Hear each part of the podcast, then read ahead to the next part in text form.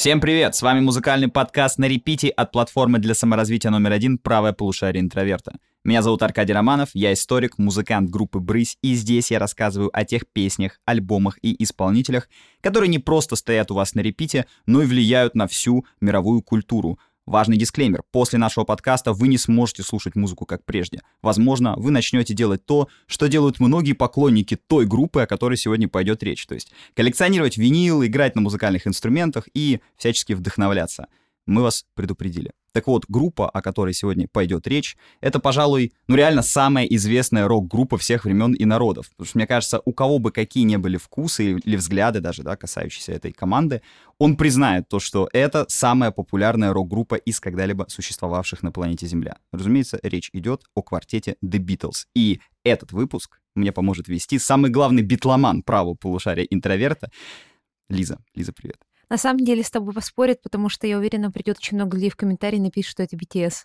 Ну, кстати, между Beatles и BTS гораздо больше общего, чем могло бы показаться на первый взгляд, потому что и то, и то бойсбенд, и вокруг того бойсбенда и этого бойсбенда невероятный ажиотаж, и каждый из участников команды, что в Beatles, что в BTS, это айдол, да, это кумир. Ну, то есть Ринго Стар — там Чонгук, да, я не знаю, там Джон Леннон, ну кто-то еще дальше. Мне нравится, как ты сделал эту паузу, и у тебя в глазах на секунду появилась паника, а кто там вообще? Не, я просто понял, что, конечно, дальше я не так компетентен, как поклонники кей-попа, да простят они мне эту шутку, но мне кажется, что вот BTS и многие другие а, мальчиковые коллективы, они, если не впитывали в себя что-то от Битлз, то в любом случае шли по проторенной Слушай, битлами ну, дороги. у них есть даже клип. А, я сразу дисклеймер. А, меня пригласили главного битломана, начинаю говорить про BTS, просто пару лет назад я писала материал про BTS, я провела гигантское исследование, и я узнала, что реально очень много схожего, наверное, не было. One Direction рядом не стояли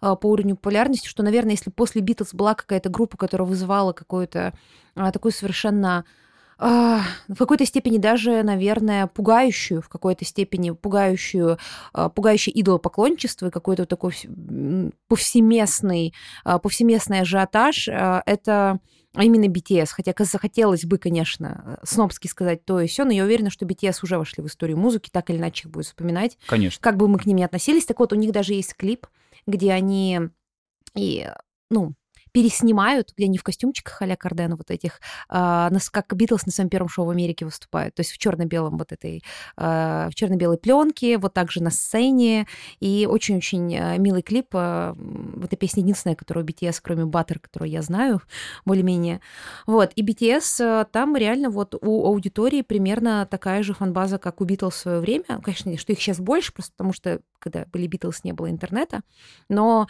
там действительно какой-то гигантский процент от ВВП Кореи, просто это BTS. И если углубляться в эту мифологию Бантан Бойс, то они явно учились чему-то у битлов и вообще, в принципе, у всех э, бойсбендов. Ну, кроме того, что у них еще и рэпчик есть. Да, мания сопоставима. Уровень фанатской, вот этого фанатского безумия, и в хорошем, и в плохом смысле, во всех смыслах слова, он, мне кажется, сопоставим. И наверное, единственное, что пока отличается радикальным образом, да, хотя все может поменяться, это то, куда в итоге пришла группа Beatles, потому что весь э, творческий путь группы The Beatles и то, что больше всего в ней интересно, это как раз то, как они эволюционировали от сладких мальчиков, от этого продуманного имиджа и от этого такого поп-бойс-бенда к настоящей, почти авангардной экспериментальной рок-группе. Ну, где есть место экспериментам, по крайней мере. Все-таки парни из BTS, насколько я знаю, а мне показывали некоторые клипы, и мне они нравились, они реализуют себя как-то в сольном творчестве, да, ну вот в рамках BTS все-таки остаются вот этим как бы, да, пол, у них полностью все, продюсерским у них все проектом. А, авангардные проекты, они отдельные, и а, в целом, как бы мы ни относились к BTS, а, я сейчас объясню, почему я вообще про них еще вспомнила, помимо ажиотажа.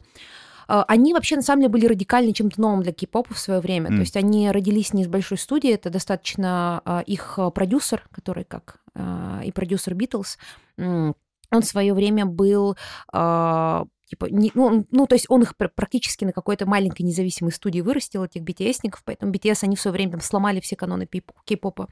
И еще, мне кажется, вот такая история про некую связь, почему я их тоже вспомнила, так как мы сейчас говорим Битлз как о классике. Мы говорим Битлз, вот, я, конечно, постоянно... Есть рубрика «Непопулярные мнения», Битлз переоценены, я не согласна.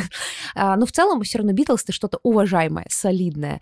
А, но когда Битлз ну, когда они еще были все в группе, скажем, как группа была жива, mm-hmm. к ним было достаточно неоднозначное отношение, в том числе и в музыкальном мире у обычных людей, потому что вот эти фанатские крики, они часто затмевали саму музыку. И с BTS происходит то же самое. Я не музыкальный критик, я не буду оценивать э, музыкальной стороны BTS, насколько они близки к Битлз или нет, но ажиотаж был примерно такой, как вас сейчас все достали с BTS. Вот как вас реально все достали уже с BTS, даже если никто из ваших друзей и знакомых не слушает, даже если вы старше э, там какого-то возраста, знаете, понятное дело, что BTS слушают все, у них какая-то гигантская, э, гигантский разнос в возрасте по аудитории. Я смотрела про статистику, как они зарабатывают, и там очень много, кстати, мужчин среди их армий. Они так себя называют, армия BTS. Это самая большая армия в мире. Армия, армия... армия Алисы, армия BTS, да, как да, бы да, на этих двух и держится. Армия BTS, кстати, больше, ну, прям ну, разы, понимаю, да. да, да. Да, да, и э, там очень много мужчин, к слову, но э, даже если э, вы далеки от самой такого ядра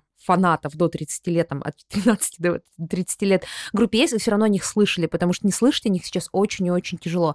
Я когда была в Азии в прошлом году, э, ну, то есть я просто захожу в магазин, там жвачка с BTS, шоколадки с BTS, напитки с BTS, а ты заходишь, покупаешь фотоаппарат, там какой-то мерч к фотоаппаратам с BTS. Я, я, ну, мне кажется, с BTS уже существует абсолютно все, и с Beatles было то же самое, потому что если смотреть на их э, историю про какие-то товары, которые выходили из Битлз, там реально выпускалась э, история про э, поцелуй, ну, такие наборчики, поцелуи э, Битла. Ну, то есть там, типа, вот реально а, такая история, что там были их поцелуи, можно было, ну, отпечатки губ, якобы их, естественно, и что можно было их поцеловать Ну, то тоже. есть мощи практически, да? А, то есть да, вот да, до такого уровня. Да, ну, то есть как бы это уровень фанатизма какого-то запредельного, уже, ну, даже вне зоны понимания, он примерно такой же, как BTS. Поэтому если вам а, интересно, почему к Битлз когда-то относились а, и музыкальные критики, и, и коллеги-музыканты достаточно так а, со скепсисом, почему некоторые известные музыканты там позволяли себя о них как-то высказываться, что сейчас кажется кощунством,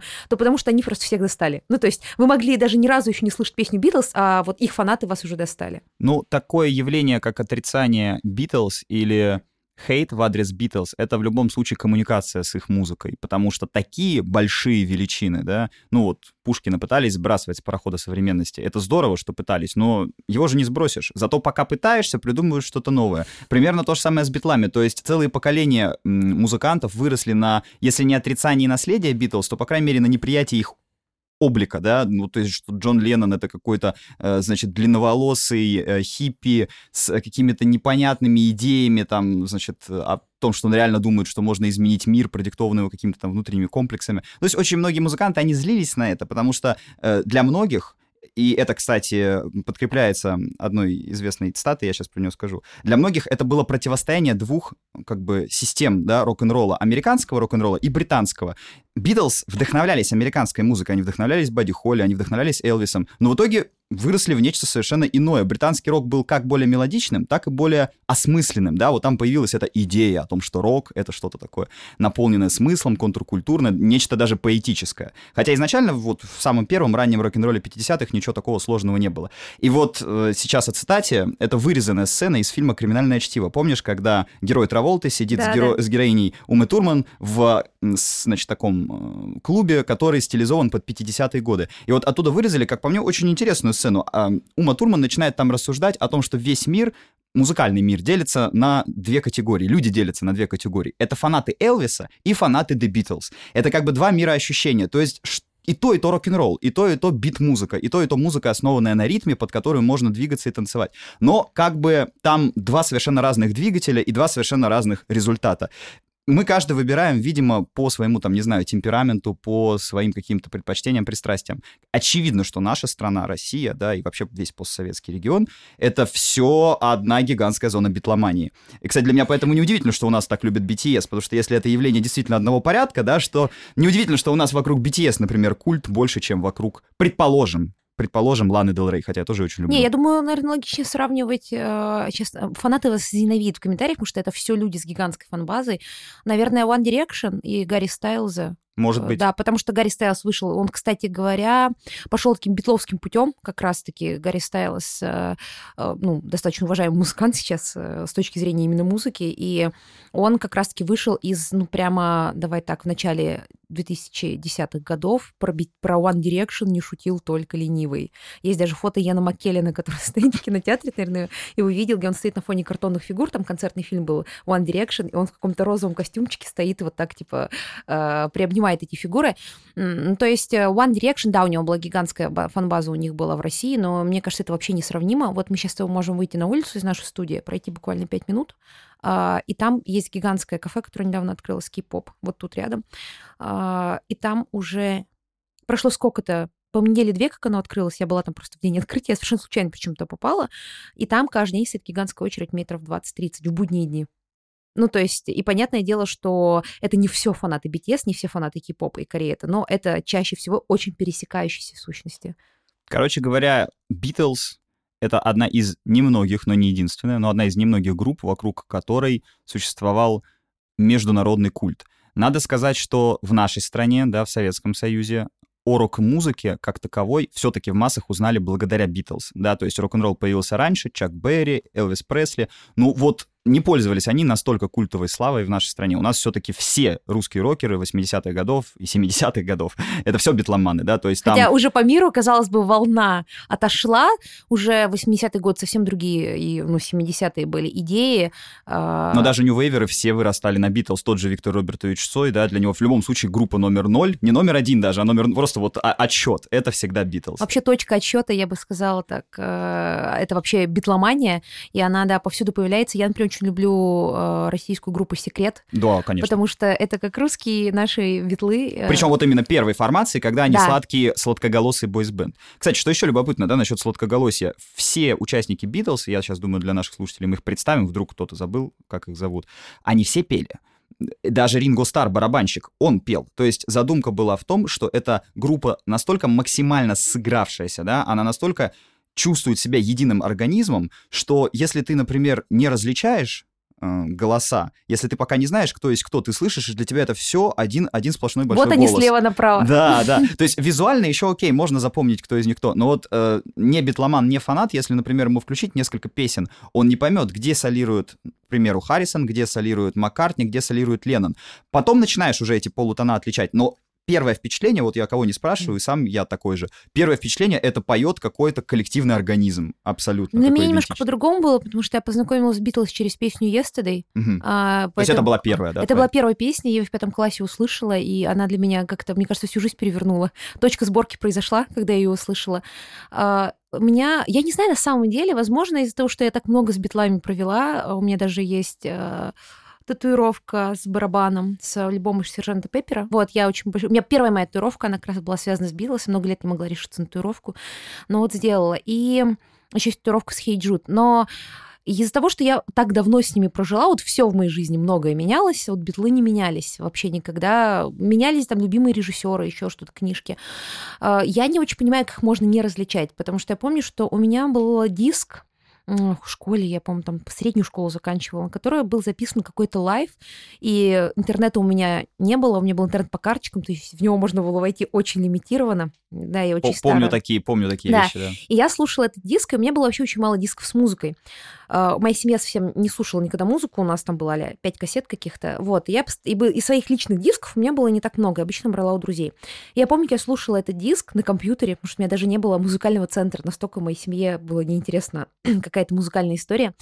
И я помню, я а, летом на каникулах а, вечером включала ее, ложилась на ковер и слушала, и там на этом live е, это, если не ошибаюсь, был live, это был конец... Блин, вот раньше помнила какого года, то ли 67-го, то ли 68-го, да. И там, а, поскольку песен было всего ничего, ну, не так много, у меня даже не целый этот live был на диске, в какой-то момент девушка кричит, о боже мой, Джон, Джон! Ну, короче, это как с live а. Когда много раз слушаете live, вы запоминаете все крики. И я себя, меня всегда это бесило, я до сих пор помню этот момент, потому что это точно поет Пол Маккартни, ну, сто процентов его соло, и она кричит Джон, и я такая, ну, как ты можешь это перепутать? Это же очевидно. Возможно, она хотела обратить на себя внимание не того участника, который сейчас исполнял песню. Возможно, в этом секрет этого На самом деле, ну, как обратить внимание, там Джон Леннон стоял, смотрел на Пол Маккартни, такой, давай, заканчивай, моя очередь, моя очередь. Я уверена, ему вообще ни до чего было. Ну, давай наших слушателей да, дополнительно введем в курс дела, поскольку The Beatles это все-таки не 4, а 6 человек. По крайней мере, 6 человек, которые принесли успех ансамблю The Beatles.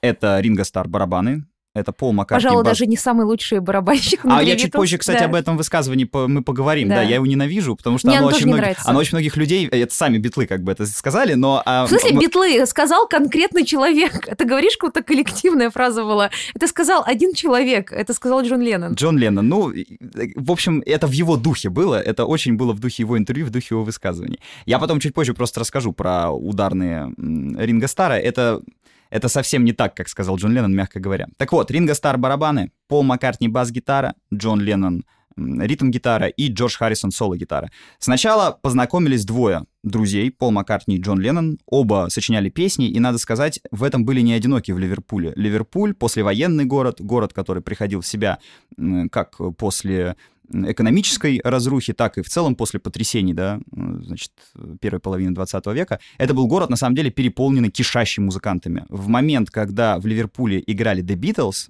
вместе с ними играло еще около трех сотен групп. Это к разговору о том, что много у кого был шанс, на самом деле, выдвинуться вперед и стать на место The Beatles. И это философский вопрос, на самом деле. У The Beatles получилось, потому что они больше всех старались, но, в принципе, кто-нибудь бы дошел до этой точки, если бы не они. Или это они вот настолько были, да, гениальными, и у них настолько были неповторимые, неповторимые песни. Вопрос, не имеющий, конечно, ответа. И я сам не знаю, если честно, что думать. В отдельные периоды мне кажется, что кто-то а, такой же усердный талантливый мог бы это сделать, а с другой стороны, иногда слушая песни The Beatles, я думаю, ну нет, это абсолютно как бы это гении, вот только в таком виде, только в такой группе, которые могли появиться и себя реализовать. Не знаю, я очень уверена, что бывают... э, ну, я киношница, я понимаю, что бывают иногда фильмы, и бывают режиссеры, которые взлетели по абсолютно случайным причинам. Ну, вообще любому таланту, абсолютно в любом искусстве нужна еще немножко только удачи. Ну, Конечно. то есть одним трудолюбием, талантом ничего не получишь. Но когда у тебя есть и талант, и удача, и трудолюбие, дальше начинается новый виток э, этой всей истории. Есть какие-то очень переоцененные вещи, но, на мой взгляд, они забываются. То есть э, никто не остается в истории через 50, через 10, 20, 30, 50 лет э, просто так. А, Если что-то осталось в истории через 50 лет, э, я искренне уверена, что особенно сейчас с ускоряющимся, увеличивающимся количеством контента, это было что-то стоящее. Скорее, очень много классных вещей не зашли э, из вот тому временному периоду, периоду из удачи, но Битлз, я считаю, что их ставят часто под сомнение как раз потому, что уж очень силен был э, ажиотаж. Ну, то есть э, от огромного количества людей. Он отталкивает всегда. Ты когда Да. видишь вокруг чего угодно ажиотаж, первая реакция, что это такое, мне интересно, следующая же за ней, я это ненавижу, вы мне достали, Это- что, это- что за сериал, почему я должен этот сериал посмотреть, Почему да? что все- за игра в кальмара, Я что за BTS? 10 лет, 10 лет я все еще не понимаю, почему я должна послушать Joy Division. Нет, почему я должна полюбить Joy Division. А, Как ты получил, что 10 лет назад все вокруг меня стали слушать Joy Division, и я до сих пор а, не понимаю, я их не слушаю, потому что, ну, мне они правда не нравятся или потому что во мне все еще живет какой-то подросток. Ничего, ничего, у нас да. будет подкаст про постпанк, там я... Я послушаю. Я все что. расскажу про Joy Division, что нужно. Ну так вот, началось все, конечно, с э, тандема. Это было двое людей, Пол Маккартни и Джон Леннон. Они учились друг у друга разным вещам, и мы в дальнейшем увидим, да, в карьере The Beatles, кого что больше интересовало. То есть, если Леннон — это такой саркастичный хулиган, чисто в британском духе, с очень тяжелым детством, выросший на улицах, э, Пол Маккартни — это хороший мальчик. Тем не менее, хороший мальчик, который рос примерно на тех же самых улицах. Но они были вот и по темпераменту, по складу характера очень разные, да. Если у Леннона были серьезные проблемы в семье, поскольку его мать, по сути, не занималась его воспитанием, отец э, вообще отсутствовал, в принципе, в жизни Джона, и там тоже очень много мистификаций, каких-то легенд вообще, чем занимался его отец, вообще как именно получилось, что Джон рос с тетей. Но тетя была замечательная. Тетя научила его играть на музыкальных инструментах, тетя любила музыку. Это главное, потому что был шанс, что парень просто останется на улице, что у него никаких хобби, никаких Ну, У увлечений него не были появится. хобби, он же э, ну, увлекался рисованием, и в целом у него был такой Когда арт. стал постарше, у него появились друзья, которые а, познакомили его там с кубизмом, авангардизмом, с литературой Слушай, такие битников. нифиговые такие друзья. Меня в 14 лет друзья, ну, музыку только Максимер показывали. Да, конечно, нет. Когда он стал постарше, все было, и это сбалансировало его личность. Но вот это самое раннее детство, да, мне кажется, вот там была прям чернота. И у Леннона есть такое, это в интервью прослеживается, когда смотришь видео, он самый едкий из битлов. То есть ты прям видишь, что он, ну, немножко, не хочу играть психолога, но он немножко маскирует за своим вот этим чисто британским э, таким сарказмом и юмором какие-то очень серьезные внутренние переживания. И мне кажется, в музыке он выместил эти переживания не столько в творчестве The Beatles, а уже вот в своем сольном проекте. Не знаю, мне кажется, он... Песня Mother, конечно. Мне кажется, а, будь он постар, помладше, ну, родись он попозже и играя с другими немножко музыкантами, мне кажется, он бы был, знаешь, такой бунтарь уровня солиста The Doors. Ну, я имею в виду, что по выходкам. А если бы он попал на панк-волну, так это вообще, я думаю, он бы не дожил, и он бы не дожил там до 25, потому что у Лена, насколько я читала, ну, смотрела, у него прям была какая-то ну, такой, знаешь, не трикстерный, а, ну да, трикстерный персонаж. Да-да, хулиган, а, трикстер, провокатор. Он такой хулиган, причем он очень злой хулиган. Бывает вот шутка ради шутки, а вот у него такая шутка, которая должна никого не оставить равнодушным. Говорят, он булил в детстве своих сверстников, своих да, одноклассников. Да, да. То есть он много дрался, часто вступал в какие-то конфликты. Были у него, ну да, были такие воспоминания про него, и даже потому, как он а, постоянно выстраивал какую-то иерархию в группе, вообще постоянно, где бы он ни находился, потому что остальные участники были поспокойнее, а, именно в этом вопросе. Ему он прям постоянно был такой задирой, и у него э, как будто вот та черта была, я понимаю, что сейчас тоже играю в доморощенного психолога, но э, у него как-то была такая черта, что он не мог спокойно жить. Вот он постоянно ему нужно было что-то устроить. Не какая-то вот такая, знаешь, мальчишеская забава, как у остальных ребят, когда, понятное дело, что они там сходили с ума. Я, я очень представляю, как группы, которые сложились в школе, я каждый раз, когда читаю про них, я думаю, пец, они потом всю жизнь вместе. Ну, то есть это понятное дело, что люди расходятся, потому что вот представьте, вот ваши были лучшие друзья в 10 классе, и вы с ними буквально там 30 дней из 30 в месяц почти постоянно вместе. Ну, это с ума сойти. И а, он а, какой-то вот он был такой человек, которому было неспокойно, его всегда нужно было довести до края. И мне кажется, то, что мы знаем, то, что Леннон не э, стал самым главным хулиганом в истории рок-н-ролла или рока, это просто потому, что он родился слишком рано, когда такое было совсем не принято. А вот если бы он родился чуть попозже, и звезда бы его зашла в 70-е, 80-е или 90-е, я думаю, там был бы ад. Слушай, ну, как минимум, благодаря тому, что он вырастал на музыке 50-х годов, у них было о чем поговорить с Маккартни. Они оба торчали на американской музыке. Элвис Пресли, Бадди Холли, Фэтс Домино. Очень важно понимать, друзья, почему вообще рок-н-ролл стал настолько бронебойным, популярным и буквально заразил весь мир. Дело в том, что очень долгое время британская культура была строго разделена. Там было как бы два таких непропорциональных компонента — это элитарная культура, да, то есть там литература, театр, э, какие-то изобразительные искусства, ну и так далее. И, собственно говоря, народная. Народная культура, народное искусство. И дело в том, что если в Америке вот это все народное, кантри, фолк, еще что-то, стало частью популярной культуры, более того, появились радио, пластинки, проигрыватели для пластинок, рынок, где подростки могут купить эту пластинку, то в Британии это все было куда менее развито. И когда в Британии услышали, как на английском языке из, из-за океана, да, по другую сторону Атлантики, э, такие красавцы с поставленными волосами что-то поют, причем поют, очевидно, под музыку, которая вышла а, корнями из музыки черной, то есть из блюза, да, из джаза, они, у них просто волосы стали дыбом. У них-то как бы тоже очень ну, голосистые ребята живут, да, у них очень много талантов. Но все, что они слышали до этого, ну, это какая-то, может быть, фольклорная английская музыка, какая-то поп-музыка Британии. Это несравнимо с уровнем шоу-бизнеса американского. И поэтому ребята загорелись не столько идеей стать музыкантами, потому что это там прибыльно, например, да, и это приносит большие деньги. Это потом окажется, что британская группа — это бренд, и что, там, значит, британские группы зарабатывают миллионы. Тогда еще для всех это было не очевидно. Они хотели просто прикоснуться вот к этой массовой народной культуре, эквивалента которой в Британии они не находили. То есть у них были какие-то там свои исполнители, которых никто не знал. Но весь мир знал Элвиса, весь мир э, танцевал под Чака Берри, весь мир, мир оплакивал Бадди Холли, когда тот э, разбился, разбился на да, на самолете. Это заголовки выходили э, день, когда музыка умерла. Да? То есть если вы говорите, что музыка умерла, когда человек погибает, то это о чем-то ты говоришь. Не знаю, я все думаю, интересно, если бы он умер, какой бы он дальше написал музыку. Обожаю Бадди Холли. Да, Бадди Холли — это один из самых вот удивительных, я бы так сказал, артистов, да, потому что он он бы пошел гораздо дальше Элвиса. Элвис был потрясающим, но исполнителем, да, он ничего сам, ни одной песни, если кто не в курсе, да, Элвис Пресли за свою жизнь не написал. Бадди Холли как раз двигался к тому, к чему в итоге Битлз пришли. Быть артистом, который поет свои собственные не знаю, песни. Я вообще, когда смотрю на Битлз, я вижу очень... Ну, понятное дело, что ранние Битлз, еще периода Quarryman, они... Э, это такая группа каверов, ну, группа Quarryman — это, если что, группа Джона Леннона и Пола Маккартни до того, как появилась группа The Beatles. Еще когда они играли, у них был басист Стюарт Сатклифф. Э, не знаю, мне кажется, Битлз еще обросли таким количеством мифов, и один из мифов — это как раз Стюарт Сатклифф, это их басист, который был художником, он ушел потом в живопись, и он был, наверное, он был самым красивым битлом. Это не мое личное мнение, это вообще такое, мне кажется, И лучший друг место. Джона Леннона, который как раз показывал ему литературу, который рассказывал ему о живописи. Великий интеллектуал, который очень сильно повлиял на Джона, и потом даже Йоко Оно, которая, как вы понимаете, познакомилась-то с Ленноном уже много позже смерти а, этого товарища, она вспоминала, что Леннон постоянно о нем говорил, что это вот был для него какой-то вот такой, ну, кумир, можно сказать, да, то есть человек, на которого он равнялся, ориентировался, но не суждено было им а, Дружить, они, дружить да. долго, да, потому что болел, болел Нет, вот там была такая история, что они поехали в Германию, э, он в как раз познакомился, да, в Германию с Астрид Кирхен, которая угу. фотографировала Битлз, потом очень известная фотохудожница, и он как раз решил уйти в сторону искусства. Э, он э, был басистом, и мне нравится, что из-за того, что он был лучшим другом Джона Леннона, который еще был интеллектуалом, у них были терки с Маккартни, такие прям не очень, не очень такие... Ревность, короче, Ревность такая, да? была групповая. такая, групповая, да, у них были сложные отношения, но мне кажется, вообще все отношения в любой группе — это сложные отношения. Конечно. Рамштайн сказали, что они не распались 10 раз только потому, что постоянно ходили к психологу. Ну, ты прикинь, вот эти здоровые немецкие мужики и вот на приеме, на кушеточке такие лежат. Здравствуйте, он не дает мне... Э, во время фаер-шоу я хочу выпускать огонь изо рта, почему только Тиль выпускать, что ему одному я хочу, чтобы побольше моих аккордов брали.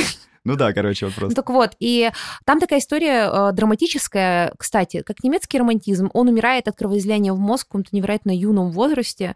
Потом там они это тело отвозили его родителям, и это была такая большая трагедия. Но удивительным образом, как раз после этой трагедии Битлз и родились. Как раз Эпштайн, Эпштайн еще застал э, Стюарта Садклифа, но именно после того, как умирает э, Садклифф, умирает как будто Quarrymen, рождается Битлз во всем великолепии, которое мы знаем. Теперь чуть-чуть про тех других двух участников, которые несколько позже Маккартни и Леннона присоединились к группе, но, в общем-то, стали ее э, частью. И именно с них-то и начинает, э, начинаем отсчитывать, да, группу The Beatles. Это Джордж Харрисон, соло-гитара, и Ринго Стар.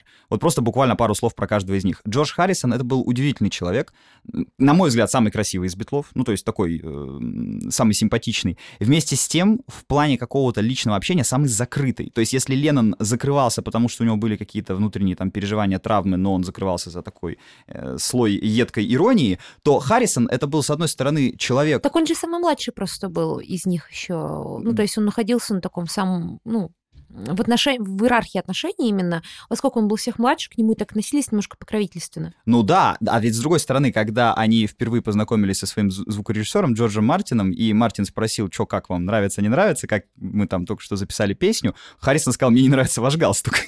То есть Харрисон иногда умел быть таким дерзким, как даже Джон Леннон не был. При этом именно Харрисон, опережая события, скажем, да, привнесет в группу и восточную мистику, и будет интересоваться буддизмом, индуизмом, значит, дружить с Рави Шанкаром. То есть Харрисон это тоже вот такая вселенная, заключенная вот в одном прямоходящем он, человеке. Э, интересно, что когда они распались, он занял такую достаточно жесткую прям позицию. Если там не следить за Харрисоном в течение всей карьеры группы, он, правда, не очень много отсвечивал на публику. Но понимаешь, что он очень сильно на них, правда, влиял, э, потому что когда потом личные его интервью, когда уже личные пластинки сольные у них пошли, э, он прям такую жесткую позицию занимал, и я, ну, в свое время была удивлена.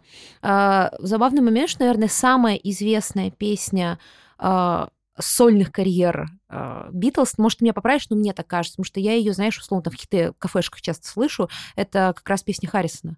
Ну, который он, который, как я, как, ну, как считается, он в итоге, который он украл на самом деле. Я думаю, что со- сопоставимо с некоторыми вещами Леннона, хотя, опять же, у нас в стране гипертрофирована популярна песня «Хоп, эй, хоп», э, Маккартни с его да. сольного альбома э, 73 -го года. Да, нет, офигенная песня, но сам Маккартни говорит, что вот это на постсоветском пространстве, она популярный хит, э, как бы в Америке, в Британии все... Это Хассельхоф, это Хассельхоф для России. Миссис Вандербильд, по-моему, она называется песня, да. Ну, у нас ее хоп, хей, хоп. Big in Japan. Week in Japan. Кстати, да, да, есть, есть э, такое явление, когда песня становится супер-супер так вот, популярным где-то далеко. Ну вот это My Lord, типа, она же... Ну, я ее просто, знаешь, чаще, чем песни Ну, это гимн, сольные, это просто да. гимн, вот еще. Кстати, у, даже, такой, подожди, у каждого битла в сольном точно есть гимн свой. Она даже в Страже Галактики 2 играла. Ну, то есть она прям разошлась именно с сольных, так, в массовые эти, гораздо сильнее, чем все остальные сольники остальных э, участников Битлз. Ну, так и Ринго Стар, вот теперь тот самый человек, о котором многие имеют суждение благодаря Джону Леннону. Напомним нашим слушателям, как именно Джон Леннон пошутил. Его спросили про заголовок газеты, что Ринго Стар лучший барабанщик в мире, на что Леннон сказал, да Ринга даже не лучший барабанщик в Битлз. Это, конечно, полная ерунда, это полная чушь. Любой человек, который дружит с музыкой, вам скажет, что Ринга Стар — это великолепный, точный ударник.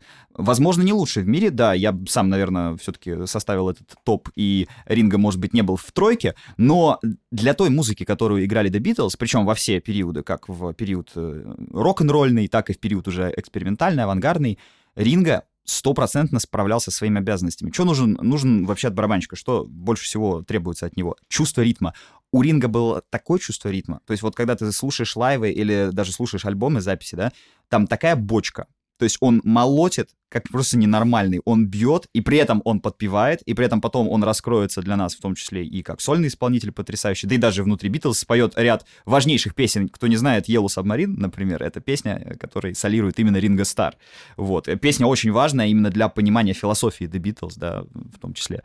Так что здесь мы получаем такой квартет, мы получаем четверку Слушай, парней, еще и откуда хор... никого нельзя убрать. Он хорошо, нормально заменить. выступает. Я ходила на его концерт, ну, его группу уже, и он вполне себе классно держит публику на себе. Мы часто музыканты, которые начали сольную карьеру отдельно от остальной группы, они как будто немножко теряются, вот, а он вполне нормально себе держит, с учетом, сколько ему лет уже. И, ну, он был помоложе, конечно, когда на концерте, но вообще все окей. Не, из битлов вообще никто не потерялся. Это, кстати, очень серьезный показатель, да, что вот ни один участник группы не остался там. Я уверена, забыт. что если бы каждый из них отдельно, ну, начал бы ну, карьеру не в Битлз по, по отдельности, и группы достигли бы какого-то среднего успеха, и они были бы каждый отдельно лидерами. Да, конечно. Но, слава богу, рок-группа — это именно что уникальная сумма разных частей, да, которые, может быть, по отдельности не взорвали бы никогда, но вместе это была бомба.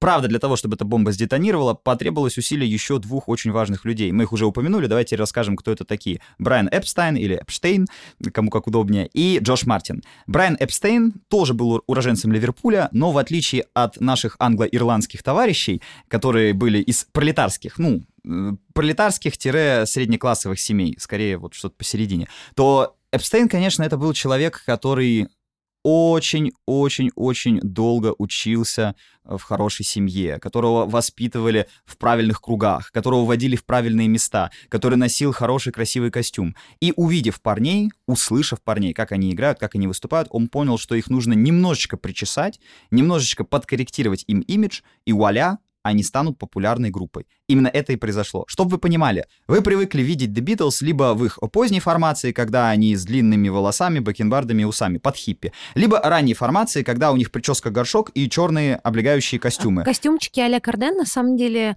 а, то, что стало символом а, битлов как таковых, это на тот момент, нам кажется, что такие прилизанные, воспитанные мальчики, но вы должны понимать, что на тот момент это было в авангарде моды, потому что момент, когда были созданы эти костюмы, мужчины носили достаточно объемные костюмы. Это были широкие плечи, это были такие широкие брюки, которые еще года три назад называли дедушки, но сейчас они снова в моду вошли. Ну, двубортные костюмы, да? То есть, когда... Обязательно была жилетка. Жилетка, да, Это было неприлично, костюм. если мужчина без жилетки был под пиджаком. Это, знаете, вы так могли на прогулку вечером до магазина дойти, но вообще в приличном обществе Как официант. Это скорее похоже на официанта, или если там ты какой-то, может быть, конферансье где-то еще. Но если ты мужчина, который собрался на деловую встречу, в Америке двубортный костюм, шляпа обязательно. Ну, в Британии тоже было да. все очень строго и серьезно, еще пальто, естественно, шляпа. А, и это все должно было быть таким объемным, а это был такой мужской э, силуэт, и тогда вот как раз в моду входит радикальный эдвардерианский силуэт, э, отсылка к королю э, начала 20 века британскому, э, как его в, российской, в России называют? Эдуард. Эдуард. Если эдвардианская. Да. Вот эти приталенные костюмчики строго по фигуре, с вот этими узкими отложными как раз краями, все это было, ну, так, э, достаточно провокативно. Причем я бы сказала, что на, в первые моменты появления это было провокативно на уровне того, как э, Курт Кобейн себя вел, когда гранж, э, который быстрее, конечно, капитализировался, но как гранж в свое время, и как, например, вспомните, как возмущались наши родители, когда в 2007 году мальчики ходили в черных обтягивающих джинсах, типа, как это было возмутительно. Ну вот это тоже было возмутительно, и Битлз, они на самом деле несколько радикально выглядели, потому что рокеры э, и как субкультура, и как представители Часто групп они носили кожаные куртки, черные джинсы. И, и так... именно в этом выступали The Beatles до того, как Эпстейн их прихорошил. То есть они были, это все фотографии, кстати, можно найти, их самые первые концерты и в ливерпульских пабах, и даже в Гамбурге это вот черные кожаные куртки, они похожи на каких-то байкеров, да. Ну, беспечный ездок. Да, да, вот что-то из этой серии. Бунтарь без причины. Поднятые вверх волосы под Элвиса, конечно же, все вот это было очень американизировано. Они все хотели выглядеть как какие-то американские мотоциклисты. Но, слава богу, Эпстейн понял, что нужно как-то это все И они стали больше похожи на Боди Холли. Э, Кстати, Только очков не хватало. Кстати, да, но все-таки, да, у Бади Холли была вот эта фишка с очками, Битлов, э, ну, очки там... начал Леннон уже значительно позднее Да, носить. но до этого Стюарт Сатклифф, он как раз был одно время очень популярен, особенно у девушек-фанатов группы, потому что он носил черные джинсы и черные рейбены. Это до сих пор, по-моему, прекрасно выглядит. Вообще, а, Сатклифф, они выглядел из них как э, чел из постпанка, а они все вот как рокеры из 50-х. Очень Ну, вообще, когда вы видишь фотографии в коже, тебе тоже кажется, что это какой-то анахронизм, почему они до э, костюмов да. так выглядели, у тебя диссонанс. Но это вот просто потому, что мы эти костюмы сегодня, правда, ассоциируем с чем-то очень э, таким вылизанным и приличным, тогда это, конечно, был, как ты правильно сказала, жест хулиганский. Но э, совершенно верно подметил Эпстейн, что им гораздо лучше выглядеть командой сплоченной. То есть выходите вместе кланяться, например, после концерта, вызывая таким образом умиление э, скопившихся толп людей. И именно это они будут делать. То есть это придумал Эпстейн. Костюмчики для них, э, значит, придумал Эпстейн. Прически, горшок. Ну, насколько я помню, там Астрид тоже сыграла какую-то роль. Да, она как раз э, очень некоторые моменты с ними застилизовала. Вообще это очень сложный момент, как часто бывает с этими легендарными штуками. Все тянут одеяло на себя. Кто Раз... что придумал, да. Да, разные воспоминания тянут на себя, как и в истории моды тоже там всегда люди начинают, и вот я добавила туда пуговицу и так далее. В целом, а, как раз-таки Астрид и Эпштейн, а, кстати, считается, что и Садклифф в этом участвовал на ранних этапах, пока, ну, когда перед разлиянием мозга он уже немножко потерял связь с реальностью, там он разговаривал с Ленноном от лица Иисуса Христа, и Христа, и это, кстати, много объясняет потом в биографии Леннона, что вот у него был такой мощный, мощное воспоминание, мощная травма, связанная с смертью друга, который считался Христом. Но, тем не менее, а, вот именно эстетика, она была сформирована достаточно талантливыми людьми, причем талантливыми, с одной стороны, и художниками, визионерами, и с другой стороны, Эпштейном, который прекрасно монетизировал вообще все, что делали Битлз. Он, по-моему, их дыхание монетизировал э, и понимал, что больше нравится аудитории. Сейчас бы его назвали гениальным маркетологом, он прекрасно знал аудиторию. Конечно. Мне кажется, вообще очень сложно оценить влияние Битлз, охватить своим сознанием весь этот масштаб их э, какого-то влияния на мир, э, если ты более-менее не разбираешься в истории рок-музыки. И, Аркадий, насколько я помню, у тебя есть прекрасная саммари, которая называется «История зарубежного рока от Элси до Монескин», и ты в этом саммари как раз рассказываешь про очень важный аспект влияния Битлз, о котором мы еще не говорили, технический аспект. Давай послушаем отрывок твоего саммари звучание ранних битлов, да, оно невероятно узнаваемо. Хотя многие их ранние песни, повторюсь, это песни других людей, но они всегда их пели по-битловски. Леннон пел так, как не пел никто. С таким диапазоном и с такой энергией рвением. Э, как они это все играли вместе, да, насколько это была сыгранная группа. Несмотря на то, что каких-то супер виртуозов там не было, это не важно. Главное, что они играли вместе. Так вот, кроме музыкальной революции, кроме революции стилистической, это была еще и техническая революция. Битлз стали настолько популярными, что для них было необходимо делать новую аппаратуру, которая могла извлекать громкий звук на огромных пространствах. Артисты впервые стали давать стадионные концерты, и для этих стадионных концертов нужна была специальная аппаратура. То есть, если бы не Битлз, Э, группы просто не могли бы выступать на таких огромных площадках. Битлз протарили, проложили им путь. Битлз стали поп-феноменом и поп-иконами. И на эти иконы действительно молились. Толпы фанаток, которые буквально теряли сознание при виде своих кумиров. Миллионные проданные копии пластинок.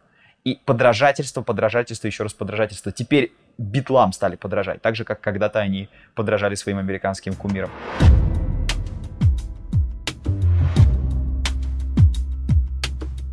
По специальному промокоду MUSIC30 вы получите бесплатный доступ ко всем нашим саммари на целых 30 дней. Промокод действует для новых пользователей. Все ссылки в описании к этому подкасту.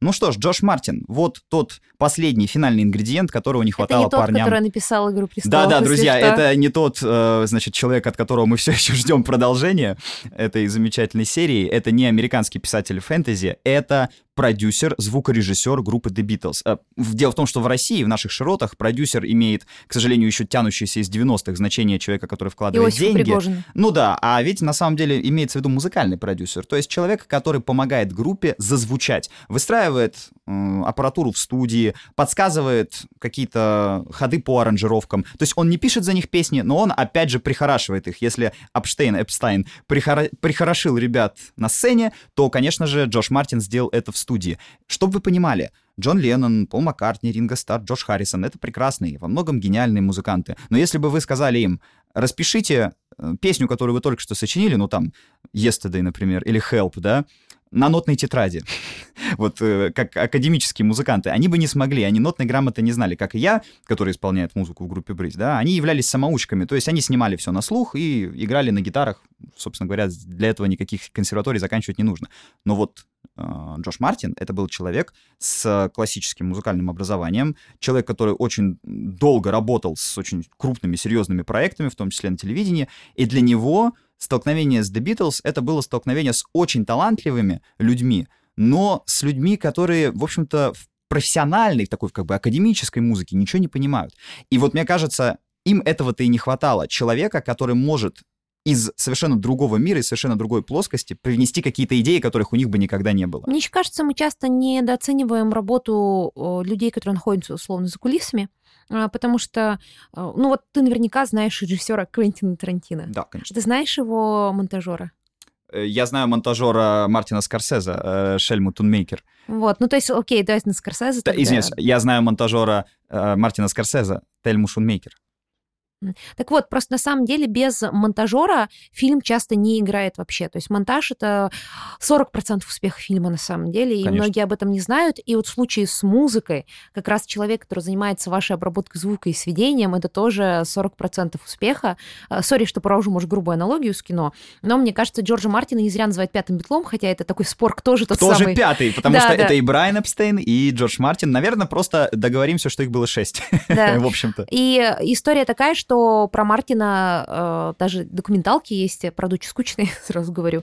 Но суть в том, что вот когда вам нравится какая-то группа, посмотрите, кто занимался еще звуком и кто их продвигал, потому что без них бы группа ничего не достигла. Причем потом, э, опережая опять события, скажем, что The Beatles будут работать с разными звукорежиссерами, например, с Филом Спектром на своем э, финальном э, по хронологии выхода альбоме Let It Be. Фил Спектр — это гений американского саунд-дизайн — это человек, который придумал стену звука вообще как прием, да, и вот все эти черные ансамбли, где девочки в 3-4 голоса красиво пели, он, как критики потом писали, превратил их просто в вагнеровские оперы, благодаря объему, который он нагонял. Он же будет и продюсером Let It Be, и э, классных альбомов э, Джона Леннона уже в его как бы сольном проекте. Но тем не менее, на каждой пластинке The Beatles будет работать Джордж Мартин. То есть, то есть даже там, где будут привлекаться другие музыканты, какие-то сессионщики, оркестр, еще что-то, все равно будет Джордж Мартин. Это будет вот такой сансей, такой учитель, который парней будет сопровождать от первого альбома Please Please Me до последнего Let It Be. Так вот, выходит Please Please Me, это 1963 год. Группа все еще звучит как, ну, собственно говоря, такой американский рок-н-ролльный бенд, да, то есть мы еще здесь видим, может быть, мало какой-то индивидуальности, но мы слышим, что это потрясающие и красивые голоса. Это то, кстати говоря, чего не было, например, у Чака Берри. Да, Чак Берри потрясающий исполнитель, великий гитарист, виртуоз, но это, скажем так, не лучший голос на планете Земля. У Битлов, мне кажется, что сразу подкупило и многих людей сподвигло покупать их пластинки все чаще и чаще, там, ставить их на радио, это голоса. Это мягкие, комфортные, как бы сегодня сказали, да, приятные голоса для прослушивания. Это понравилось молодежи, это понравилось старшему поколению, которые сразу тоже обратили внимание на ливерпульских парней.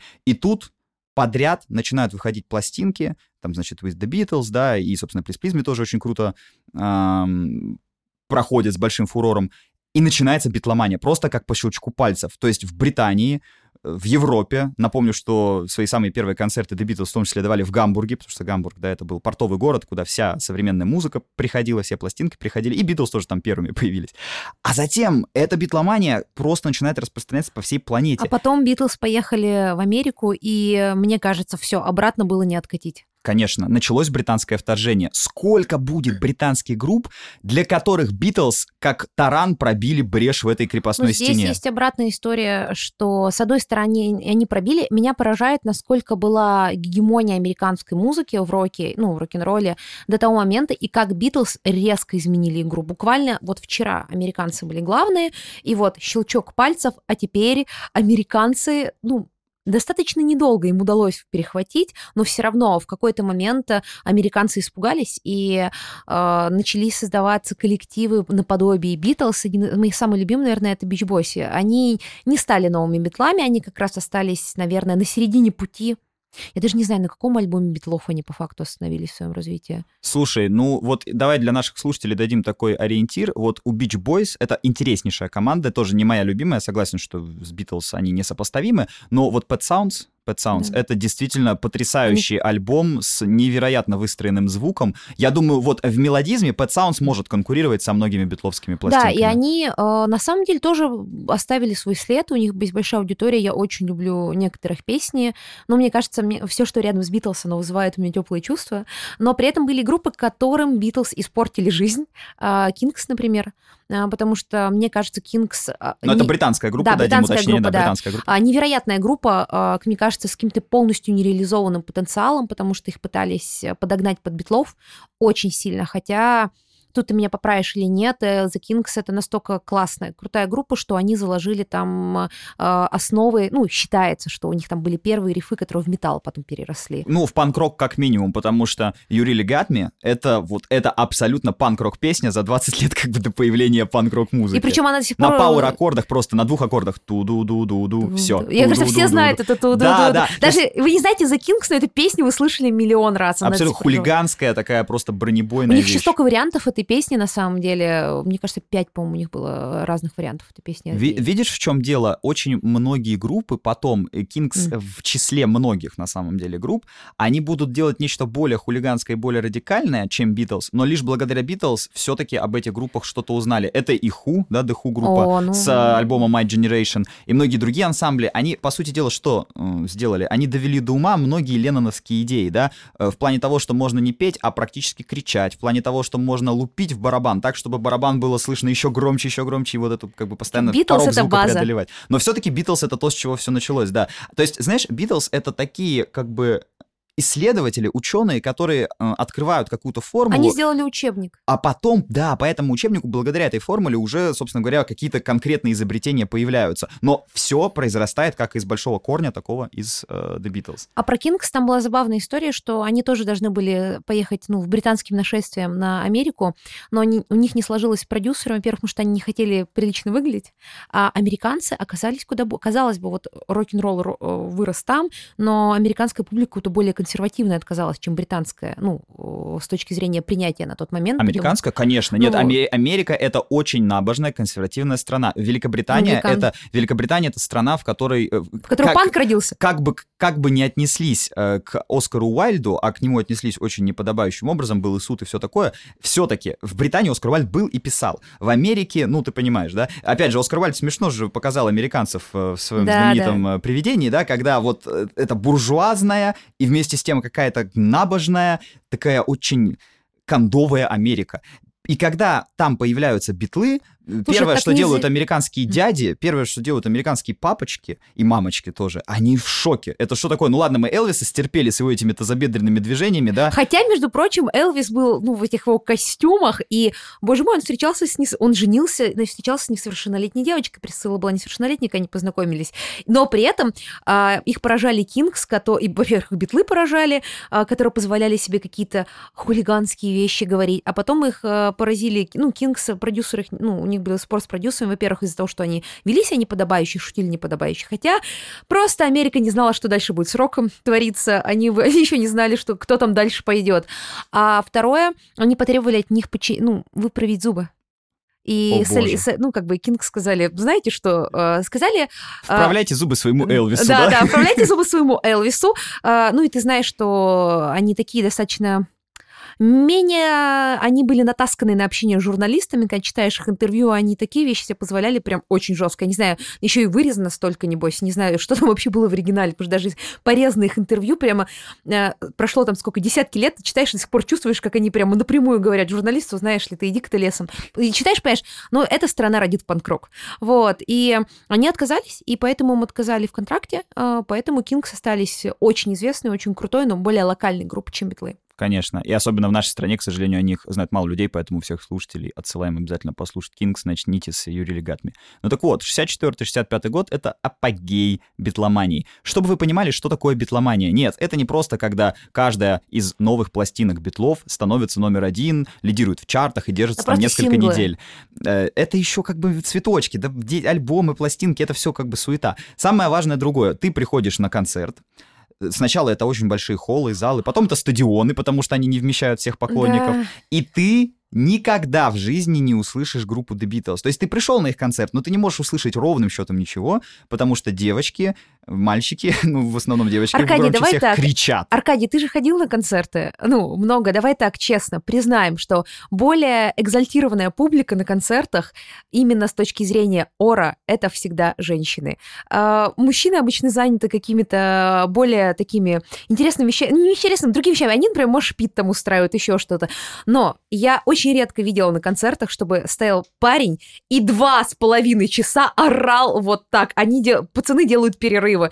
Но женщины, если вы хоть раз были в жизни на концерте Пласива или 30 Seconds to Mars, умножите это на аудиторию BTS, и вы представите, что было с Битлз, потому что эти у BTS очень вежливые поклонники, поскольку это корейская группа, у них есть правила поведения, они не должны, у них там самурайский кодекс фактически. Жаль, что этого не было на концертах The Beatles. Там никаких кодексов не Я хочу сказать, существовало. жалко, что этого нету на концертах Пласибо и 30 Seconds to Mars, ну просто Ну, это ты знаешь, нет, мне это, э, не то, что мне жалко, но вот в случае с The Beatles, во-первых, жа- жаль, что кодекса не было, во-вторых, жаль становится полицейских этих бедных, и британских, и американских, которые все эти мероприятия охраняли и не знали, как себя вести, когда толпа прорывает там Когда эти... толпа 15-летних девочек Да. сметает а, полицию. Все, что они Да. видят, да. Но так самое страшное еще не это. Ладно, пусть они кричат, ничего не подпевая, просто а и все. Это еще можно стерпеть и понять. Ну хорошо, у вас какой квазирелигиозный культ, какой-то фанатизм. Окей, можно принять. Но как выжить в мире, где еще не создали той аппаратуры, которая бы хорошо воспроизводила звуки на стадионах. Это благодаря The Beatles. И даже экранов не было. А экраны вообще забудь. Это Я- я появится, когда смотрю по кон- сути дела, в 90-е Я когда смотрю только. концерты до 90-х, я думаю, вот я представляю, я думаю, как жаль, что я не родилась там, не знаю, в США или Британии, чтобы увидеть всех этих групп вживую, Думаю, и что бы я своим зрением увидела, что бы я Ничего. услышала. Да, четыре точки, которые стоят на сцене, слушай, а ты слышишь крики Да я бы просто. точки не увидела, я же ростом метр шестьдесят, я ну, типа, обычно... Короче, дома лучше Да, посидеть, дома лучше посидеть, да, потому что а, сейчас на концертах с экранами мне приходится, знаешь, вот там, типа, выпрыгнуть из немножечко, да? себя, чтобы экран увидеть. А тогда, ну, знаешь, ощущение, что я постояла с ними в одном воздушном пространстве у меня осталось. Как бы мы не любили 60-е, есть вещи, по которым мы бы не скучали, если бы они еще остались Есть классный фильм, друзья, что вы поняли масштаб а, происходящего с Битлз, ну, то есть вообще безумие, которое там творилось, и что, как там люди жили, а, ну, как бы, что творилось в головах есть прекрасный фильм Земекиса, а, известный американский режиссер, наверное, знаете его по «Назад в будущее», Как минимум. Как минимум. Как максимум по Форс Гампу. А, да, по Форест Гампу, точно. А, И вы... а, У него есть фильм прекрасный, который называется «I wanna hold your hand», как песня Битлз, точнее, «Я хочу держать тебя за руку», про девушку, которая едет на первое выступление Битлз в Америке и берет с собой подружек. Это роуд-муви, где от Битлз показывают ноги дублеров и как раз а, вставки с того самого шоу, с этой записи. Это чудесный, прекрасный, очень милый фильм про взросление, роуд-муви про подростков, такой типичный американский, классический. Он очень добрый, очень милый, про друзей, про первую любовь и про фанатство. Я всегда считала, что это гениальная история про любого фаната, когда главная героиня, которая проходит какие-то невероятные испытания, ну, как в американской медиа, чтобы попасть на выступление, первое живое выступление ее кумиров в США, она видит их и теряет сознание. А, ну, то есть я думаю, что если бы я попала на концерт Битлз, Реалистично. со мной бы произошло то же самое, потому что когда я первый раз попала на группу концерта Франц Фердинанд, я очень плохо помню этот концерт, потому что мне сказали, что я полчаса просто сидела на траве после окончания концерта и смотрела в одну точку. Вот, мне кажется, на выступлении Битлз я просто тоже потеряла сознание, если бы я жила в ту эпоху. Охотно в это верю. Но потом происходит переломный момент. Разумеется, парням очень быстро надоедает то, что происходит на этих Так концертах. их еще и не уважают из-за этого, их считают... Ну, давайте так, у нас почему-то Когда же закончится мода? Их все постоянно спрашивают, как вы думаете, достаточно ли уже прошло времени с вашей популярности? Когда ажиотаж вокруг вас пропадет? Еще как к вы ним думаете? относились достаточно, даже чувствуется, как журналисты задают им эти вопросы.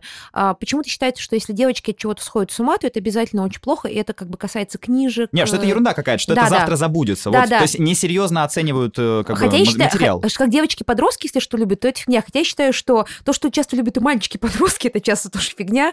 Э, Ну, то есть я просто про то, что э, очень сильно был гендерный дисбаланс, поскольку аудитория, а первых песни, они были скорее просто про любовь. вот про Как и весь рок-н-ролл. И Вообще, весь друзья, рок-н-ролл. просто э, мы-то сейчас уже живем в мире, где рок-музыка вообще на любой вкус существует. Но до 65-66 года и как раз до альбомов Битлз этих лет, вся рок-н-ролльная музыка — это «Детка, детка, я тебя люблю, дай мне подержать I тебя за руку, в твоих глазах я вижу огонь, потому что в моих глазах он тоже Только- есть». Это я вам сейчас вкратце, Да, вот просто это подожди. генератор текстов, Да, это все еще, тексты. да, там еще такие были а, крайне неприличные для того периода напоминания. Покатаемся на моей машине, покружимся вдвоем танцы, и цензоры в Америке — это намек на секс, вырежьте немедленно. Ну или как Чак Берри, у него есть песня, одна из самых знаменитых, «Мейбелин». Это вот тот самый «Все в восторге от тебя, а ты от Мейбелин». Он увидел Мейбелин на столе, э, модный журнал, и такой, девочкам это нравится, спою про это. Он спел про это, это стало хитом, понимаешь? То есть там все было просто. Песни про э, маг- магнитолу, песня про автомобиль, на котором ты с девочкой едешь,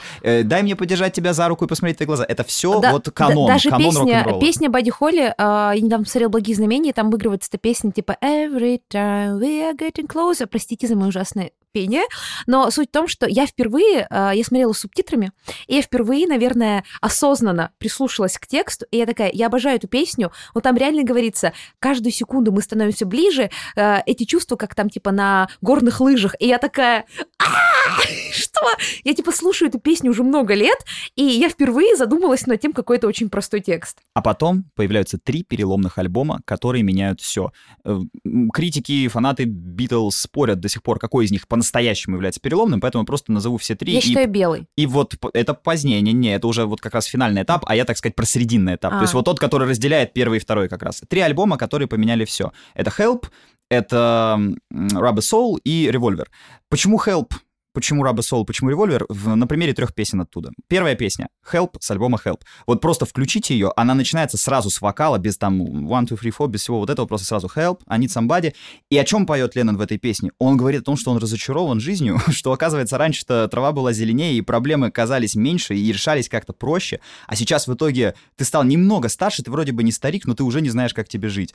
Это уже супер экзистенциально для рок-н-ролла. То есть на Да, тот момент да, это была Да, слишком легкомысленная друзья, музыка. Друзья, сейчас мы про депрессию и про разные тяжелые мысли, условно, про философию поют даже BTS. Э, хотя всем кажется, что BTS это про как раз-таки Дизи Мисс Лизи, но нет. А на тот момент это, Это- был э, новаторский прием, когда ты берешь и, а что, так можно Вы было? понимаете, Про жизненные проблемы Вы спеть? понимаете, это сейчас типа инстасамка внезапно выпускает постпанк песню, где она про экзистенциальный кризис поет, типа как, э, ну не знаю, как иноагентша Земфира. Ну то есть э, мы должны проговорить, что э, Земфира является иноагентом. На э, территории Российской на территории Федерации. Российской. Федерации и далее по, по тексту.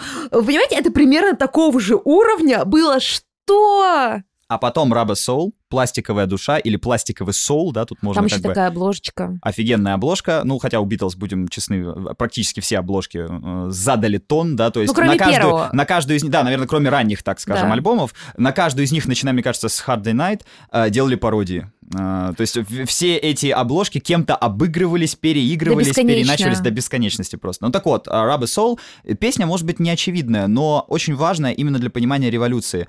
Э, Norwegian Wood. Там звучит ситар. В этой песне звучит индийский народный инструмент. Опять же, сегодня мы привыкли, что можно зайти в плагин в компьютере, любой инструмент, хор, там, что угодно нарисовать, написать, а, даже автотюном скорректировать вокал, если он не очень точный. Но здесь мы слышим индийский инструмент. Харрисон начнет не на шутку увлекаться Востоком, благодаря чему и благодаря именно ему, в частности, да, многие люди начнут путешествие в Индию для того, чтобы заниматься йогой, для того, чтобы развивать медитацию. Да, считается, что волна Wave а, в, в в Европе и в Америке была много спровоцирована Битлз, и вот эти все а, секты, типа секты Оша, а, они, а это, ну, посмотрите а, документалку от Netflix Wild Wild Han- Country, типа как раз, чтобы вы понимали, насколько New Wave имел большое значение, а, там буквально целый город поклонников а, гуру, которого в России знают как Оша, а, он а, боролся с а, американскими там центральным разведывательным управлением и так далее, с американским государством. И там были, знаете, компания Nike втянута, отравление целого города. Ну, в смысле, это была гигантская история, и во многом, конечно, было, были и социальные, и политические причины, но во многом мода была спровоцирована именно битлами. И вот то, что сейчас люди ездят, е- ездят молиться и любить на Гоа и так далее, это все на самом деле идет ножками из того момента. То есть, смотрите, на Help Леннон совершил революцию, потому что спел про свои реальные, почти экзистенциальные проблемы.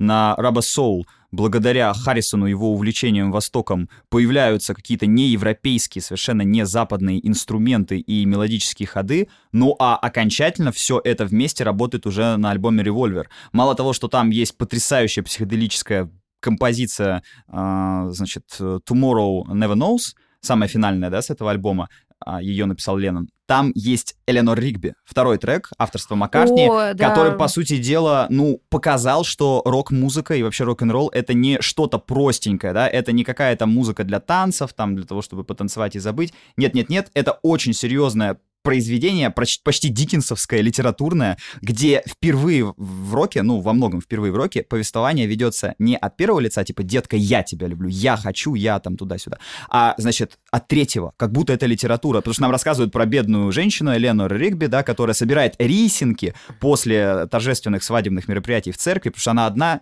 и несчастна. Причем там, это же песня «Загадка». Я не знаю, ты сейчас скажешь, что я притягиваю за уши, поскольку я не историк, не историк музыки, но существует куча трактовок этой песни, э, как они ее придумали, Декодинг, что... да, да. Кодинг, да, типа о том, декодинг о том, что это на самом деле могила, которую увидели э, Маккартни, Леннон и так далее, и то, что на самом деле это история про смерть. Ну, короче, там э, гигантская история, которая пересекается с моей любимой теорией о том, что Пол Маккартни умер. А расскажи, да, вкратце эту теорию. А, В 66-м году якобы он Якобы умирает, умер. и все, что дальше, это двойник, да? Да, это двойники Пола Маккартни. И причем там такой забавный момент есть, что якобы на обложке альбома Битлз, если повернуть под каким-то углом, можно видеть, что череп просвечивает. А, Я считаю, э, Эпштайн просто гений. Ну, типа, я аплодирую ему стоя, потому что это маркетинг от бога. Вот сейчас люди, знаете, ус- устраивают как бы невероятный вброс о том, что их ограбили, не ограбили, вот эти все соцсети. А, Тогда без соцсетей каждая буквально, ну, ну, каждый вздох Битлз превращался в какую-то теорию. Тем более в Британии таблоиды это ре- реально четвертая Не-не, власть. Я считаю, бы. что британские таблоиды все еще страшнее соцсетей. Ну, Конечно, да, да. да. это невероятная штука. И, э, но, считаю, но я считаю, что на- по-настоящему пере- ну, таким переходным моментом был все-таки белый альбом. Во-первых, даже с точки зрения дизайна, а, я купила потом такую копию, я ее передарила другу. Я гонялась за ней очень долго. А, У меня раньше был виниловый проигрыватель, и я э, собирала только пластинки Битлз и Битломо, ну, участников Битлз, ну и там парочку у меня было дополнительных пластинок. Но суть в том, что когда он вышел, это был разрыв всего, потому что вышел альбом абсолютно белый, то есть на нем ничего не было, и на первом тираже не было даже пропечатано The Beatles. Белый альбом называется, но если вы загуглите сейчас его, это просто белая обложка с надписью The Beatles. И он не был пропечатан. На более поздних тиражах он пропечатан, но первоначально это были выпуклые буквы, ну, такие выбитые, и они как бы давали легкую тень, и это было абсолютно гениально. С точки зрения дизайна, я все еще искренне считаю, более гениальной обложки альбома не существует.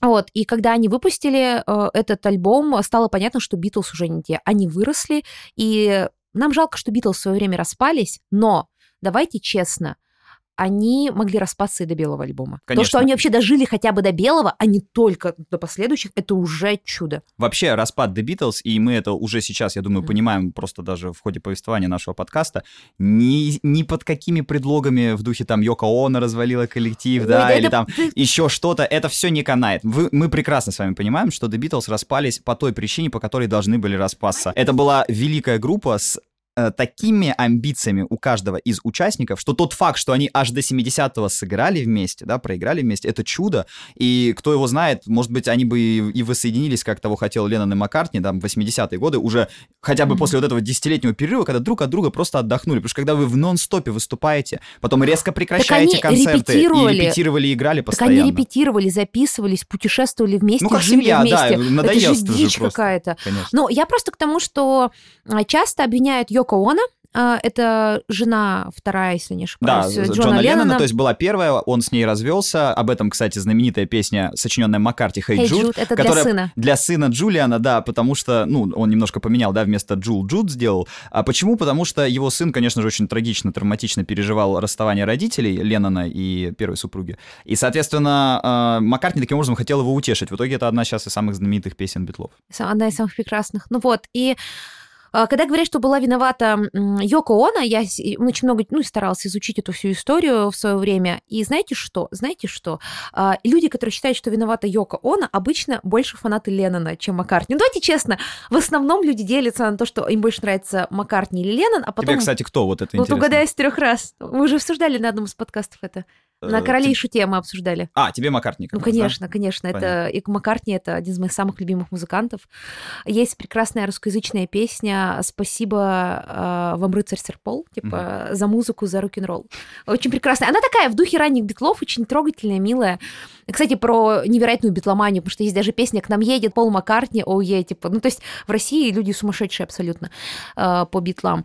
Так вот, и я хочу сказать, обычно люди, которые больше любят Джона Леннона, которые считают, что он был невероятный философ, мыслитель, Друзья, вот здесь я могу сказать точно, я человек с философским образованием, особенно глубоких мыслей там не было. Возможно, если вы э, первый раз в жизни читаете какие-то мысли о мире, о, там, типа, о каких-то глобальных вещах, если вы не читали какого-то корпуса литературы, чего-то еще, да, это кажется сильно. Но знаете что, мне и в 14 лет казалось, что группа Fallout Boy гении. Ну, я- мне нравится группа Fallout Boy, до сих пор их слушаю, но, не, ну, наверное, уже не так сильно, как в 14 лет. А, И поэтому Пол Маккартни просто придерживался той стратегии, что он обычно не очень много высказывался о политике, о чем-то еще, и поэтому его считают более глупым, хотя Пол Маккартни очень много благотворительными проектами занимается. Тогда я не сказала, что Пол Маккартни прям, знаете, глупее Лена, он просто более Пол Маккартни написал закрытый. Элеонор Ригби. Элеонор Ригби — это песня, которая стоит очень многих ленноновских песен, так что я тоже думаю, это такой же стереотип про то, что Пол Маккартни глупее, как и то, что а, Йоко Оно развалила группу, а Ринго Стар плохой барабанщик. Это все, вот все И эти всем три... пофиг на Джорджа Харрисона просто. Все, все три мифа неправда. Кстати, а вот насчет Джорджа Так вот, а Харрисона про, так вот, раз, про да, Йоко Вы что, реально думаете, что а, а, Джон Леннон, при том, что мне как личность он не очень нравится, он великий музыкант, но как личность мне он не нравится. Вы что думаете, он настолько был а, податливый под чужое влияние? Если проследить за личностью а, Джона Леннона, это был, ну, ну человек, а, да, очень эмоциональный, да, его кидало, но это был человек-кремель. который, конечно, бы не дал Йоко Оно просто Да, так он- взять и по ее вине, там, какой-то по ее он воле, скорее да. ему, он скорее Йоко Оно очень классно с ним отражала его идеи, очень классно с ним э, была в созвучии, но я не представляю, чтобы был какой-то человек, который заставил бы делать э, Джона Леннона то, чего он не хочет. Во многом, кстати, вот это созвучие, оно было характерно для Битлз в целом э, второго периода, да, потому что они стали очень созвучны времени. Время изменилось. Это уже было не время сладкоголосых рок-н-ролльных бойсбендов. Это было время хиппи. Это была эпоха босоногой молодежи, которая путешествует автостопом, которая протестует против войны во Вьетнаме и которая слушает много новой музыки, потому что под воздействием битлов куча американских групп начинают репетировать в собственных гаражах, множество команд, которые повлияют на всю историю рока, Лу Рид, Джим Моррисон, кстати, которые тоже писали тексты гораздо умнее Джона Леннона, но они бы не появились как музыканты, да, как творцы, если бы не влияние Битлз тоже. Это очень важно понимать. Знаешь, я когда смотрю всегда а, неожиданно... В общем, есть такая история, у... когда кино изучаешь, а, режиссеры часто говорят «мои любимые фильмы», и там всегда, на самом деле, все сходится к одним и тем же источникам, причем часто кажется, что режиссеры совершенно разные по стилистике, по своему видению, но они все упираются в одно и то же. И я к этому как-то привыкла. Но когда я читаю там интервью каких-то музыкантов, и совершенно разных музыкантов, и ты смотришь, что все они выросли из Битлз, а, это, знаешь, как есть такая шутка о том, что физика — это прикладная математика и так далее и тому подобное, и вот так вот от. А я сейчас эту шутку точно не помню, типа, Физика это э, прикладная математика, э, информатика прикладная физика, и там доходит до биологии. И биология, математика наклоняется, и там типа уже куча этих а прикладных моментов, говорит, что-то мы не очень похожи. Вот мне кажется, с Битлз то же самое. О том, что, ну, ты видишь каких-то музыкантов, даже какой-нибудь, там, не знаю, условный э, heavy metal, они такие в, в интервью такие в проброс. Ну, вот Битлз вообще норм тема. Потому хотя- что Helter Skelter с белого альбома Да. это одна из первых heavy metal композиций. Вообще у Битлз есть все. У них есть Industrial, Number 9, Revolution 9. Есть э, металл, это Helter Skelter. Есть, А рэп блю- есть? есть блюз. Вот только рэпа, к сожалению, нету. Ну чего-чего, да, немножко парни не дотянули. Блин, представляешь, если бы Джон Леннон остался жив в 90-е, он такой... А почему нет, на самом деле? Пол Маккартни же с Канье Вестом фитовал, фитовал, Да. все, пожалуйста. Да он даже с Тейлор Свифт пел. Так что это вообще, э, думать, что артисты остались бы, если бы они остались живы там же, где и были, да, в Кстати, 60-х или в 70-х Пол Маккартни 80-х. даже написал, сделал, поучаствовал в проекте «Последняя песня Битлз», написанная нейросетью. Вот буквально недавние новости. То есть мужик открыт к экспериментам, он как бы не зашоренный и Мгм. так далее. Мы про них это все примерно так и понимали.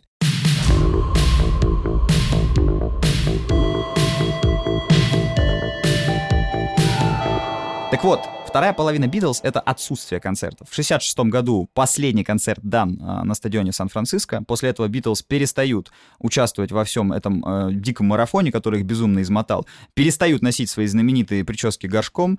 Перестают пытаться кому-то понравиться. Ведь А до да- этого Леннон сказал свою знаменитую фразу, что э, Битлз в данный момент популярнее Христа. К сожалению или к счастью, он констатировал факт. Но в Америке, в этой религиозной, набожной Америке, начали жечь пластинки Битлз, угрожать, что придут, э, разгромят их концерт. Господи, есть Леннону пришлось извиняться. Ну Господи, так, аккуратненько. У меня такое ощущение, что в 20 веке у американских консерваторов им все что угодно покажи, они всего боятся. Знаешь, как вот тот а, отрывок э, мемный из... э, э, Господи, страшного кино, по-моему, где он говорит, господи, что это за... Посмотри, ну посмотри на это. Это просто американские консерваторы Конечно. а, в 20 веке, которых пугало абсолютно все. Во многом рок-музыка помогла это преодолеть и помогла это расшатать. Но для того, чтобы окончательно нанести удар, э, творческий, конечно, да, по вот этому всему закостеневшему обществу, необходим был эксперимент, необходима была свобода. И у Битлз она появилась. Вот они дальше скорее больше конфликтовали, чем мирились. Они дальше перетягивали одеяло на себя. Харрисон хотел писать больше песен, у него были замечательные песни, да. Отличные. И на белом альбоме на Эбби Роуд он показал, что он ничуть не хуже, а может и лучше местами, чем Леннон Маккартни как сонграйтер. Э, Ринго Стар был со своими там тараканами в голове, у каждого были свои амбиции. Но при этом то, что они продолжали делать как уже не группа мальчиков, но союз Мужчин. ин- индивидуальных- Союз мужчин. не-не-не, союз индивидуальных музыкантов, уже не столько связанных вместе, но вот находящихся в одном помещении и играющих вместе, да, но уже вот нету этой былой дружбы, но есть офигенный творческий рост, твор- творческий опыт, который они вместе преломляют. Вот это-то и подарило миру такие потрясающие альбомы, как «Сержант Пеппер», как э, Magical Mystery Tour, как, э, собственно говоря, белый альбом, он же The Beatles. И даже последние два альбома, написанные уже вот на таком последнем дыхании, Abbey Road и Let It Be, это все равно грандиозные пластинки с очень-очень э, удачными песнями. Ну, вот как раз с белым альбомом я бы поспорил, я не разделяю к нему большой любви, потому что мне, как и многим, он кажется слегка перегруженным, потому что я напомню, это двойной альбом, там очень много Мне песен. кажется, он, а, если можно было оставить э, один альбом Битлз, я выбирала между Please Please Me, потому что я очень люблю рок-н-ролл, но выбрала бы белый альбом. Вот э, я знаю, что есть очень много среди битломанов, да, людей, которые безукоризненно любят белый альбом, я к ним не отношусь, но тем не менее, это очень насыщенный творческий период. То есть представьте, еще раз, группа не выступает, э, уже появились другие кумиры у молодежи, не то чтобы Битлз забыли, нет, но просто уже вот все-таки этот какой-то религиозный экстаз прошел. Но они продолжают записываться, они продолжают выпускать музыку, они привносят самые разные элементы, они экспериментируют с ритмом, с размером, с аранжировкой. Опять же, на Харрисоновскую песню Wild Guitar приглашенный гитарист Эрик Клэптон приходит в студию. Он приходит и начинает играть свой блюз. И, грубо говоря, Битлз не шугаются никаких экспериментов. Они сотрудничают с разными звукорежиссерами, с разными музыкантами. То есть, друзья мои, мы говорим о том, что Битлз, даже находясь в моменте, когда они вот-вот распадутся, когда каждый из участников друг от друга устал, они все равно продолжали писать э, потрясающие песни. Поэтому вот заканчивая как бы наш подкаст, да, и отвечая на такой вечный, опять же, вопрос, почему же все-таки распались Битлз? И мне кажется, есть два вечных вопроса. Почему распался Центр и почему распались Битлз? И там, и там винят, и там, и там винят женщин, Айзу и Йоко Оно, кстати. Такие интересные параллели. Вот мне кажется, что и там, и там причина очень На проста. момент записи подкаста Айза снова вместе с Гуфом. Да, правда? Да. Хорошо. А, Подожди, ну не то чтобы они вместе, они типа вместе, но... На какое-то время. На ну так вот, отвечая на этот вопрос, а почему же все-таки распались The Beatles? Да потому что в момент э, 1970 года они уже настолько друг от друга устали, и при этом так было много еще чего, что можно было сделать, да, так много было творческих идей, которые каждый из них продолжил реализовывать в своих сольных проектах. Конечно, фанаты были не рады, разумеется, они плакали, они негодовали, но музыка битлов... Да, Джона Ленна убили просто по факту за то, что Битлз перестали Конечно, ведь существовать. этот сумасшедший поклонник, он, Чапман. э, да, да, в 1980 году совершит этот выстрел. И сначала первым э, из материального мира нашего уйдет Леннон, а потом от рака уже значительно позднее, через 20 лет, э, уйдет Господи, Харрисон. у меня была такая травма, что когда я только узнала о Битлз, я поняла, что вот я недавно о них узнала, а недавно Харрисон умер. Я помню, как я плакала. А, Я пришла в книжный магазин найти какую-нибудь биографию Битлз и прочла, что он умер. А это было буквально вот рядом, а, и у меня была такая трагедия. Конечно. Но э, Битлз настолько повлияли на всю мировую музыку еще до того, как кто-либо из них ушел в мир иной. Битлз настолько перевернули музыкальное сознание, да и вообще человеческое сознание, что каждый их альбом стал определенной вехой. Каждая их песня, даже самая заурядная, там, да, и второстепенная по значению, она разбирается и декодируется до сих Причем, пор. понимаете, Битлз — это не просто вещь, которая упирается в музыку, это вещь, которая упирается в культуру, в поп-культуру как таковую, потому что Битлз — это не только музыка, это и мода. Ну, как бы вы ни относились к моде, история моды — это очень важная, важная часть истории человечества, ну, то есть абсолютно точно. А когда мы говорим о рок-музыкантах, то Конечно. мы продолжаем точно жить во всех этих годах, если любим музыку. И они повлияли на кино. На самом деле, многие музыканты снимали фильмов. У меня как-то был марафон всех фильмов Элвиса, честно, я кое-как дожила Ну, это пляжные этого. вот эти э, сельскохозяйственные Пожалуйста, пляжные фильмы, да. Это очень тяжело было, я держалась как могла, но... Как писал Лимонов, бесстыжие шорты. Да, бесстыжие шорты. А, Но у Битлз, типа, на самом деле, их а, фильмы и Help, и Вечер трудного Hard дня. Night Night, они на самом деле смотрибельные. Из большинства фильмов, которые не концертные, что я видела, это нормальные смотрибельные фильмы для своего периода. Да, Help кажется немножко странноватым, а, Hard Night такой немножко авангардистский, но они нормально смотрятся, а Yellow Submarine вошел в историю анимации не потому, что там Битлз участвовали, а потому что это... Революционный мультипликационный да, фильм. сюрреализм. По мотивам песни. По сути Да. дела, из одной песни целая вселенная с- образов родилась. Сюрреализм в анимации это как раз влияние европейских школ анимации. Но суть в том, что они оставили себя гораздо-гораздо больше, чем просто музыка. И это уже говорит о том, что Битлз не переоценены. Полностью с этим согласен. Дорогие друзья, если вам понравился наш сегодняшний выпуск, обязательно оставляйте свои комментарии, пишите, какой ваш любимый альбом Битлз, пишите, кто вам из Битлов э, всего ближе. Э, я не знаю, если честно, как сам бы ответил на этот вопрос. Местами это Леннон, Маккартни, местами Харрисон. Подожди, давай лучше выстроим ты, типа, первый, второй, третий, четвертый. Вот давай. Ну, пусть будет на первом месте все-таки Леннон, на втором Маккартни, на третьем Харрисон, ну и на четвертом Ринго Стар. Хотя люблю, говорю и уважаю всех, и вот Ринго Стара как даже барабанщика защищал. Но вы пишите обязательно, что сами об этом думаете. Ставьте нам 5 звезд на Apple Или напишет. Роллинг Стоун. Обязательно подписывайтесь на Яндекс Музыки. Да, кстати, если Rolling Stones вам нравится, тоже пишите обязательно, мы сделаем подкаст про них. Напоминаю, что мы расширились до целой вселенной подкастов. То есть у нас есть теперь подкасты о сексе, об играх, о философии, ну вот буквально обо всем на свете. И все это есть на нашем новом канале на YouTube. Смотрите мое видео Summary «История зарубежного рока», где в том числе я рассказываю про историю битлов, и больше 500 других видео Summary на самые разные темы. Наш промокод MUSIC30 Используйте его и получайте бесплатный доступ ко всем Summary на целых 30 дней. Все ссылки вы найдете в описании к этому выпуску, а мы прощаемся с вами. Лиза, спасибо большое, что пришла на этот подкаст. Спасибо, я просто пытаюсь закрыть душевную травму, что я ходила на улицу Джона Леннона, когда училась в школе. А, в Сан... ну, училась в школе, это улица Джона Леннона в Санкт-Петербурге, а, с музеем Битлз, который основал а, Коля Васин, Самый главный советский которому битломан. Джон Леннон прислал автограф. Пластинку, да, с автографом еще в советское И время. он был пьяный и обложил меня ругательствами, и я, видимо, пытаюсь... И как-то раз это для меня осталось такой драмой, поэтому я пытаюсь, э, знаете, для себя реабилитироваться э, как битломан, э, потому что я что, зря покупала этот журнал российского фан-сообщества битломанов Let It Be, который выходил очень долго. Так что спасибо большое, что послушали. Если вам интересно меня слушать было, приходите слушать мой подкаст «Интроверт на кухне». Обязательно. Всем пока. пока, ребят.